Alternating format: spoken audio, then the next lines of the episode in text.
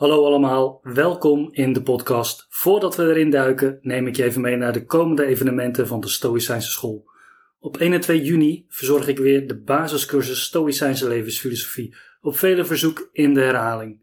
De absolute basis in thema's en begrippen van deze manier van leven. Binnen twee dagen ben jij opgestart. De eerste Stoïcijnse week hebben we achter de rug en de tweede komt eraan in augustus. Heb je dus de afgelopen editie gemist? Je kunt nog een keer ruim aandacht voor de Stoïcijnse filosofie van Epictetus en een keur aan gastdocenten.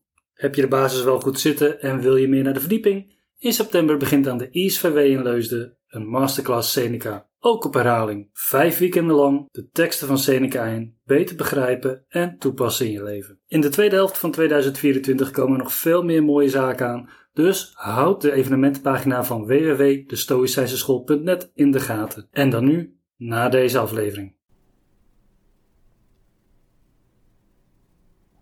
Welkom backstage bij dag 4 van de Stoïcijnse week. Iedereen loopt ondertussen op zijn tandvlees.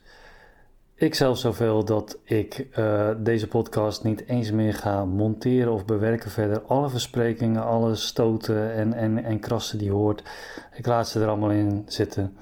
Dit is wat het is. Maar ik neem jullie nog even mee naar vandaag. Stel je voor echt een intensieve dag van ochtends vroeg rond ongeveer half acht aan de gang met filosoferen, dialoog, vragen bespreken, onderzoeken, discussiëren tot zo'n 12 uur s'nachts. Over Stoïcijnse filosofie, over andere zaken, over andere ideeën. Ook vandaag weer met een paar geweldige gastdocenten. Nou ja, ik bedoel eigenlijk één gastdocent. Jan Wassink was erbij over Stoïcijnse ideeën in de vroegmoderne republiek. Raast interessant, maar ook echt behoorlijk intensief. Later op de dag nog met een, uh, ja, met een, met een groepje nog verder erop ingaan, terwijl het al tien uur s avonds is bijna. En helaas moesten we Bart vandaag missen vanwege omstandigheden in de privésfeer. Maar ook dat is de stoïcisme, voorbereid zijn. Op wat er allemaal mis kan gaan. En het toch blijven doen. Vandaag wil ik jullie even meenemen in een, ja, ik noem het een stokpaardje van me. Ehm, waar ik nu al zo'n anderhalf jaar ook lezingen over geef en mee rondloop. En dat is wat ik maar noem stoïcijnse mystiek. Stoïcisme wordt gezien als een uh, rationele vorm van zelftherapie, waarin je natuurlijk met jezelf aan de slag gaat. Hè? Je, je probeert je eigen tekortkomingen probeert te verbeteren, je passies probeer je onder controle te houden. Je probeert helderder zicht te krijgen op wat je doelen zijn en hoe je met andere mensen omgaat. En dat heeft op zich niet zo heel veel met mystiek te maken. Maar wel op het moment als je jezelf ziet als een deel van een groter geheel. Nou ja, daar is die weer, de natuur. En want mystiek is uiteindelijk niets anders dan de ervaring die je hebt dat je één bent met het geheel. En dat geheel, weet je, als je een christen bent, dan, dan plak je daar misschien God op, dat je één bent met God, een uh, christelijke mystiek. Of islamitische mystiek, of joodse mystiek, of als je richting het Taoïsme gaat, of nou ja, noem het allemaal maar op. Maar er is dus ook zoiets als een stoïcijnse mystiek. Tenminste, dat is mijn these. En daar hebben we het vandaag over gehad. Ik lanceer dat altijd een beetje op de groep. Ik krijg van veel mensen pushback daarop. Maar ook gebeurt er iets met mensen. Eigenlijk hetzelfde wat er ook met mij gebeurde. En laat ik dat gewoon eens proberen onder woorden te brengen. Mijn idee is, en dat heb ik natuurlijk niet zelf bedacht, maar dat is wat ik heb gevonden in heel veel andere filosofen ook, direct en indirect. Mijn idee is dat het gegeven dat het mythische denken in het oude Griekenland op een gegeven moment over is gegaan in logisch denken of rationeel denken. Het wordt ook wel genoemd hè, de, de, de stap van mythos naar logos. Mijn idee is dat die overgang eigenlijk een fabel is. Het is een fabel die door 19e-eeuwse rationalistische filosofen min of meer is bedacht. Als een soort van propaganda, zou je ook kunnen zeggen. Om uh, zichzelf te onderscheiden van wat ze kwakzalverij zouden noemen. Dus filosofie is systematisch kritisch denken en dat doe je vaak op um, een bepaalde gestructureerde manier die een beetje lijkt op de wetenschappelijke methode. het toetsen van hypotheses, het verhelderen van begrippen of problemen. Gaan we naar de oude Griekse filosofie, dan zien we een manier van logos of logisch denken of rationalisme, die veel holistischer is dan deze soort van propaganda vanuit de 19e eeuw. Het is niet zo dat er een conflict is tussen mythisch denken en logisch denken. Nee, je zou gewoon kunnen zeggen dat filosoferen het voortzetten is van mythologie met andere middelen. Daarmee bedoel ik dat in de mythologie verhalen worden bedacht niet zozeer om een soort van pseudo-wetenschappelijke verklaringen te geven voor natuurfenomenen. Denk aan bijvoorbeeld donder en bliksem, dat dat dan de mythe is. Of volgens de mythe is dat dan Thor of Zeus die met bliksemschichten uh, werpt. Dat is eigenlijk een hele schrale misvatting van wat mythologie nou eigenlijk is. Mythologie lijkt in de essentie te gaan om betekenis, het vinden van betekenissen. Het vinden van een soort van consistentie in de tijd. Dingen die in het verleden zijn gebeurd hebben consequenties voor dingen die nu gebeuren. Het gaat dus niet alleen maar om heel simpelweg te verklaren waarom dat het nacht wordt of waarom dat de maan vol wordt en uh, weer afneemt. Het gaat om de betekenis van dat soort fenomenen die we waarnemen. En die betekenis van de mythe die zet zich gewoon voort in de filosofie van Plato, van Parmenides, van Aristoteles, van Socrates. En als je een beetje gaat zoeken, dan vind je het bijna in elke filosofie. Tot aan de filosofie van vandaag de dag, daar speelt de mythe een, een rol in. Of is daar een grondtoon of een ondertoon in. Nu gaan we controversieel worden. Dit is waar ik pushback op krijg, maar waarvan ik echt denk: hier zit iets. Veel stoïcijnen in de oudheid kregen de kritiek dat ze niet gelukkig worden van hun filosofie, maar uiteindelijk stranden in onverschilligheid. En dat is een kritiek die stoïcijnen vandaag de dag ook nog steeds voor hun kiezen krijgen. En waar schrijvers en denkers als Massimo Pigliucci en Donald Robertson en ook Ryan Holiday ook wel terugduwen. Hè? Die stellen van, nou nee, dat is een misvatting. Stoïcisme betekent niet onverschillig zijn. Stoïcisme betekent jezelf uh, op een bepaalde manier verhouden. En dat leidt echt wel tot een gelukkige leven.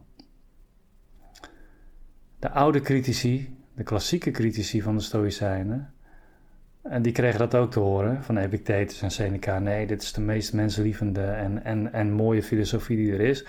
Maar ze kregen terug, laat het dan zien. Waar zien we nou die gelukkige filosofen, die gelukkige stoïcijnen? We zien eigenlijk alleen maar azijnpissers en doemdenkers.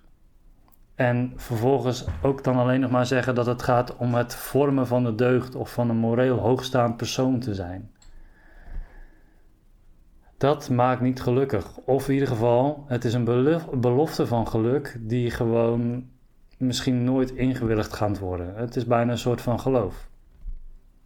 De epicuristen, de concurrenten van de Stoïcijnen, die zeiden dan ook van... hey, die natuuropvatting van jullie, dat de natuur rationeel is, bewust, doelgericht, intelligent, etc., etc., dat is gewoon een aanname. Dat is absoluut niet te bewijzen. Maar jullie hele filosofie is daar wel op gebaseerd. Als het fundament niet deugt, dan deugt datgene wat je op probeert te bouwen natuurlijk ook niet. Dus zeiden de epicuristen: wat is de natuur nou eigenlijk? Niks minder dan een random collectie van atomen die toevalligerwijze bij ons op zo'n manier zijn gecombineerd dat wij het vermogen hebben om te kunnen genieten.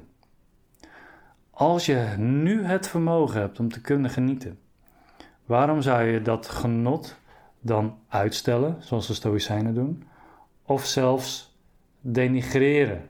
Dat het in het leven niet om genot gaat, maar om moraal. Je bent toch gek als je dat gaat doen? Als je nu kan krijgen wat je wil, met zekerheid, in tegenstelling tot hopen dat je datgene krijgt ergens in de toekomst en het is maar afwachten of dat het gaat gebeuren. Er zit ook dus een kern van waarheid, voor mij in ieder geval, in die kritiek.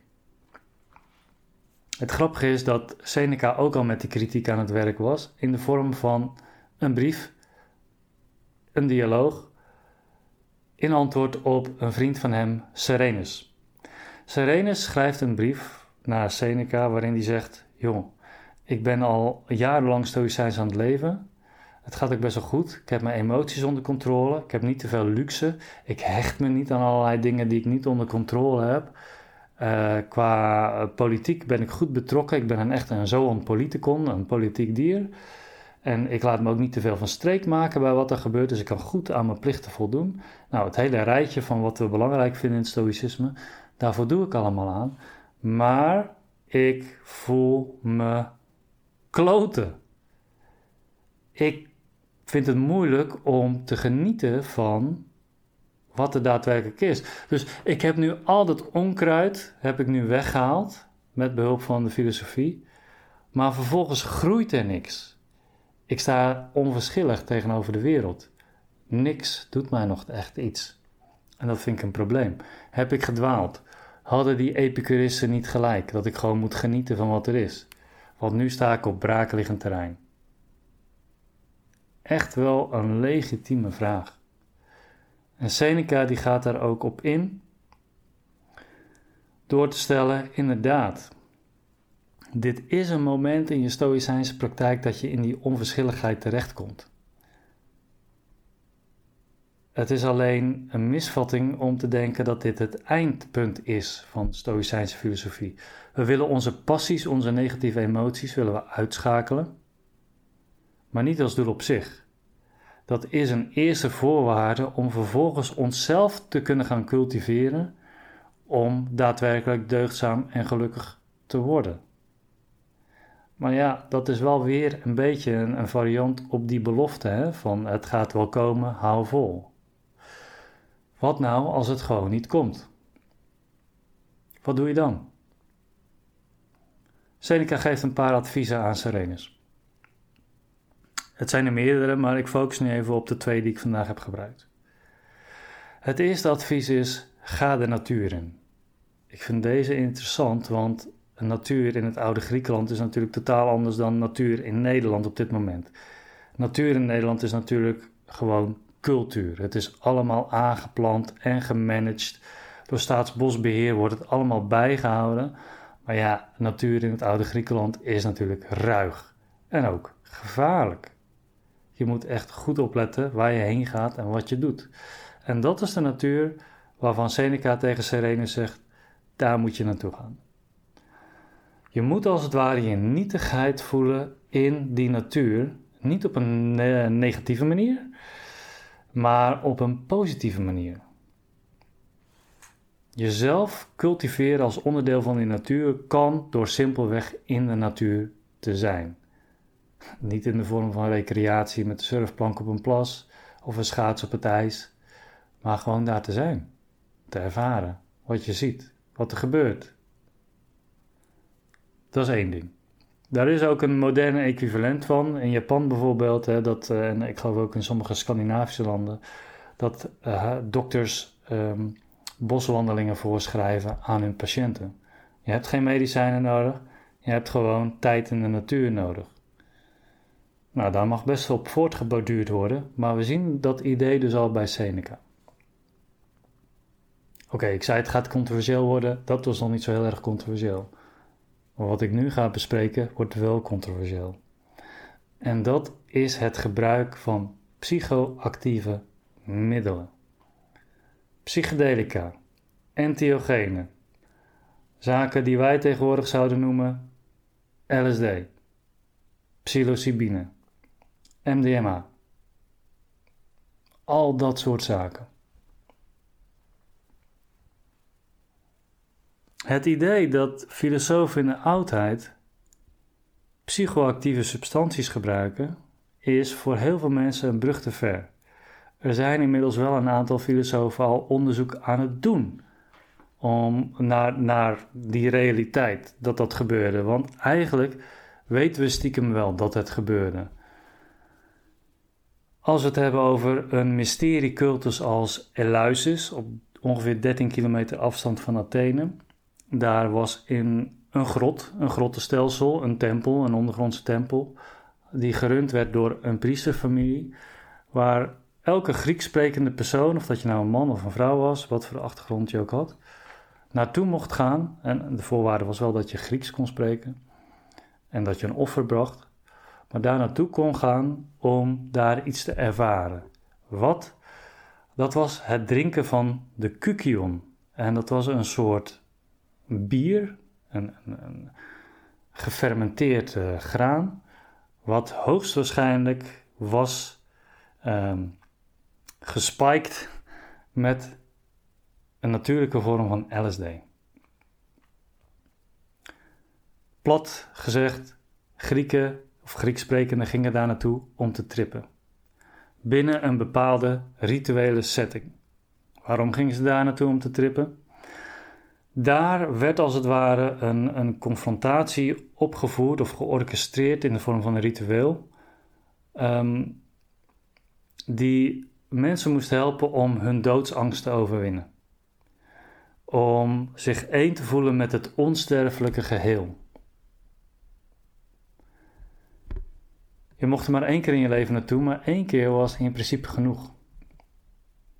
En we zien dat op dit moment in Nederland en in, in iets mindere mate in Amerika, maar in verschillende landen, waar psychoactieve substanties of psychedelica weer worden gebruikt als onderdeel van therapie.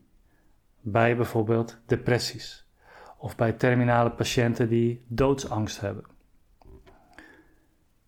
Onder begeleiding, zoals vroeger bij de priesters, maar nu bij de medici, werden deze mensen geholpen om door middel van een trip hun doodsangst te overwinnen. En dat lijkt te werken. Er zijn meerdere onderzoeken naar dat het lijkt te werken. Dat terminale patiënten echt van hun doodsangst afkomen. Maar ook dus depressieve mensen na enkele sessies met psychedelica uit hun depressie weten te komen. En zelfs mensen die verslaafd zijn aan alcohol of nicotine met behulp van enkele sessies daar ook van afkomen. Waarom? Omdat ze een connectie maken met het geheel. We zien daar een bepaalde gebeurtenis in terugkomen waarin mensen uh, vaak ook even angstig zijn of door een donkere uh, gang of periode heen moeten of een afschrikwekkend monster tegenkomen die ze moeten um, nou ja, het hoofd moeten bieden door daar naartoe te gaan om vervolgens opgenomen te worden in een gevoel van alles is oké. In de documentaire How to Change Your Mind citeert een van die terminale patiënten ook dat het universum laat weten: het universum is in goede handen. Het is gewoon goed. Jij bent onderdeel hiervan. De dood bestaat niet. Voor sommige mensen is het heel zijig natuurlijk en ik, ik snap dat op een bepaald moment ook wel. Maar ik ben zelf ook zo iemand die regelmatig op reis gaat en ik weet waar die mensen het over hebben. Je hebt een ervaring dat je één bent met het geheel. Je ego sterft af en je hebt een moment van onsterfelijkheid. Dat gebeurde in Eleusis dus ook. Daar werd gezegd: als je sterft voor je sterft, dan sterf je niet als je sterft. Als je eenmaal die dood tijdens die psychedelische reis hebt doorgemaakt, dan is de angst voor de dood een stuk minder of helemaal weg. En zul je dus ook niet sterven als je sterft. Oké, wat heeft het dan met Seneca te maken? Seneca die schrijft aan Serenus dat soms zit je zo vast in die onverschilligheid. en misschien dat dan een, een natuur ook niet voldoende is. Dat je je toevlucht moet nemen tot wijn. Maar wijn in de oudheid is niet de wijn die wij vandaag de dag hebben. Ze konden zelfs niet distilleren in de oudheid. Dat gebeurt ergens pas in de 10e eeuw na Christus. Wijn was in die tijd niet veel meer dan gewoon gefermenteerde druiven. Maar er zijn heel veel receptenboeken overgeleverd vanuit de oudheid, waarin allerlei ja, soort brouwsel staan met wijn als basis en dan met verschillende kruiden erin vermengd die verschillende effecten hebben.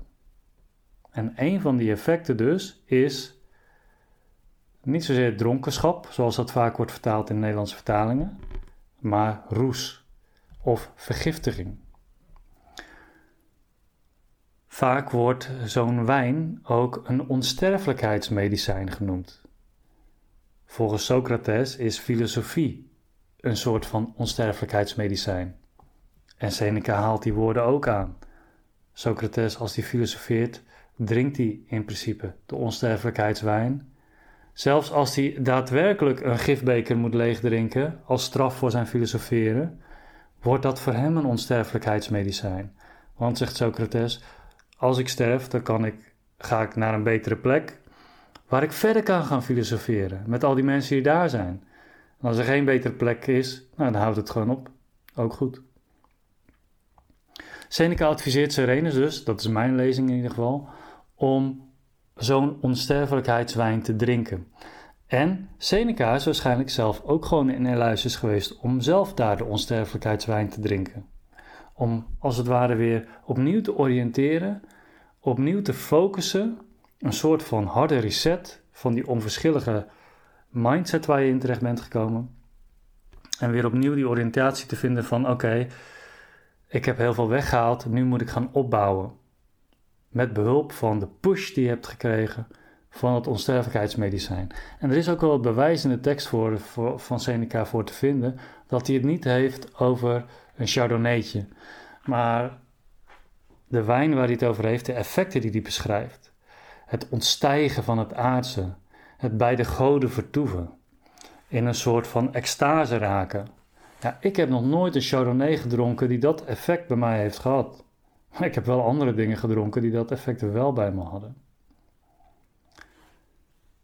Interessant om te zien wat de reactie was van uh, cursisten op, op dit gebeuren. Want ik zeg het je eerlijk, het is natuurlijk ook allemaal nogal speculatief en gebaseerd op indirect bewijs. Er zijn een aantal filosofen en historici die redelijk controversieel zijn, die hier dus wel ook op zoek zijn naar dat indirecte bewijs of, of meer data nodig hebben. Maar er lijkt hier al iets meer te gebeuren dan op het eerste gezicht uh, op ons overkomt. Sterker nog, Marcus Aurelius, een van de laatste klassieke Stoïcijnen, wordt zelfs de beschermheer van Eleusis en betaalt om Eleusis te restaureren. Zijn, zijn standbeeld staat er nog steeds. Als je daar naartoe gaat, kun je het nog steeds zien. Het is door de vroege christenen helemaal mismaakt en er is een kruis ingekerfd en dergelijke. Maar hij staat er nog steeds. Als hij een probleem had gehad met Eleusis, dan kun je er wel van uitgaan dat hij daar geen geld in had gestoken. Dus de kans is groot dat Marcus Aurelius er zelf ook is geweest. Plato is er geweest, Aristoteles is er geweest, Cicero is er geweest. Nou ja, iedereen die enige betekenis had, is er wel geweest. Maar wat ik mooi vond, was naar aanleiding van die cursus dat ik één cursist had die op me afstapte en bijna met vochtige ogen zei van oké, dit triggert mij, hier zit iets. We're on to something. Niet vanwege mijn geweldige verhaal, maar wel gewoon de ervaring van oké, dit resoneert. Hoe en wat, ik weet het ook allemaal niet, maar ik gooi hem nu voor het eerst op deze manier aan het publiek, afgezien van al die lezingen die ik erover heb gedaan. Een stoïcijnse mystiek kan als onderdeel hebben psychoactieve middelen om verder te komen in je praxis. Niet nu opeens massaal allemaal met drugs gaan experimenteren natuurlijk, want daar gaat het niet om. Maar hier gaan we nog een keer op terugkomen. Dit was de langste podcast van deze week en ik sta nog steeds. Maar we houden het hier even bij. Ik spreek jullie later, morgen, voor de laatste dag. En dan sluiten we hem af. Over en uit. Tot later, backstage.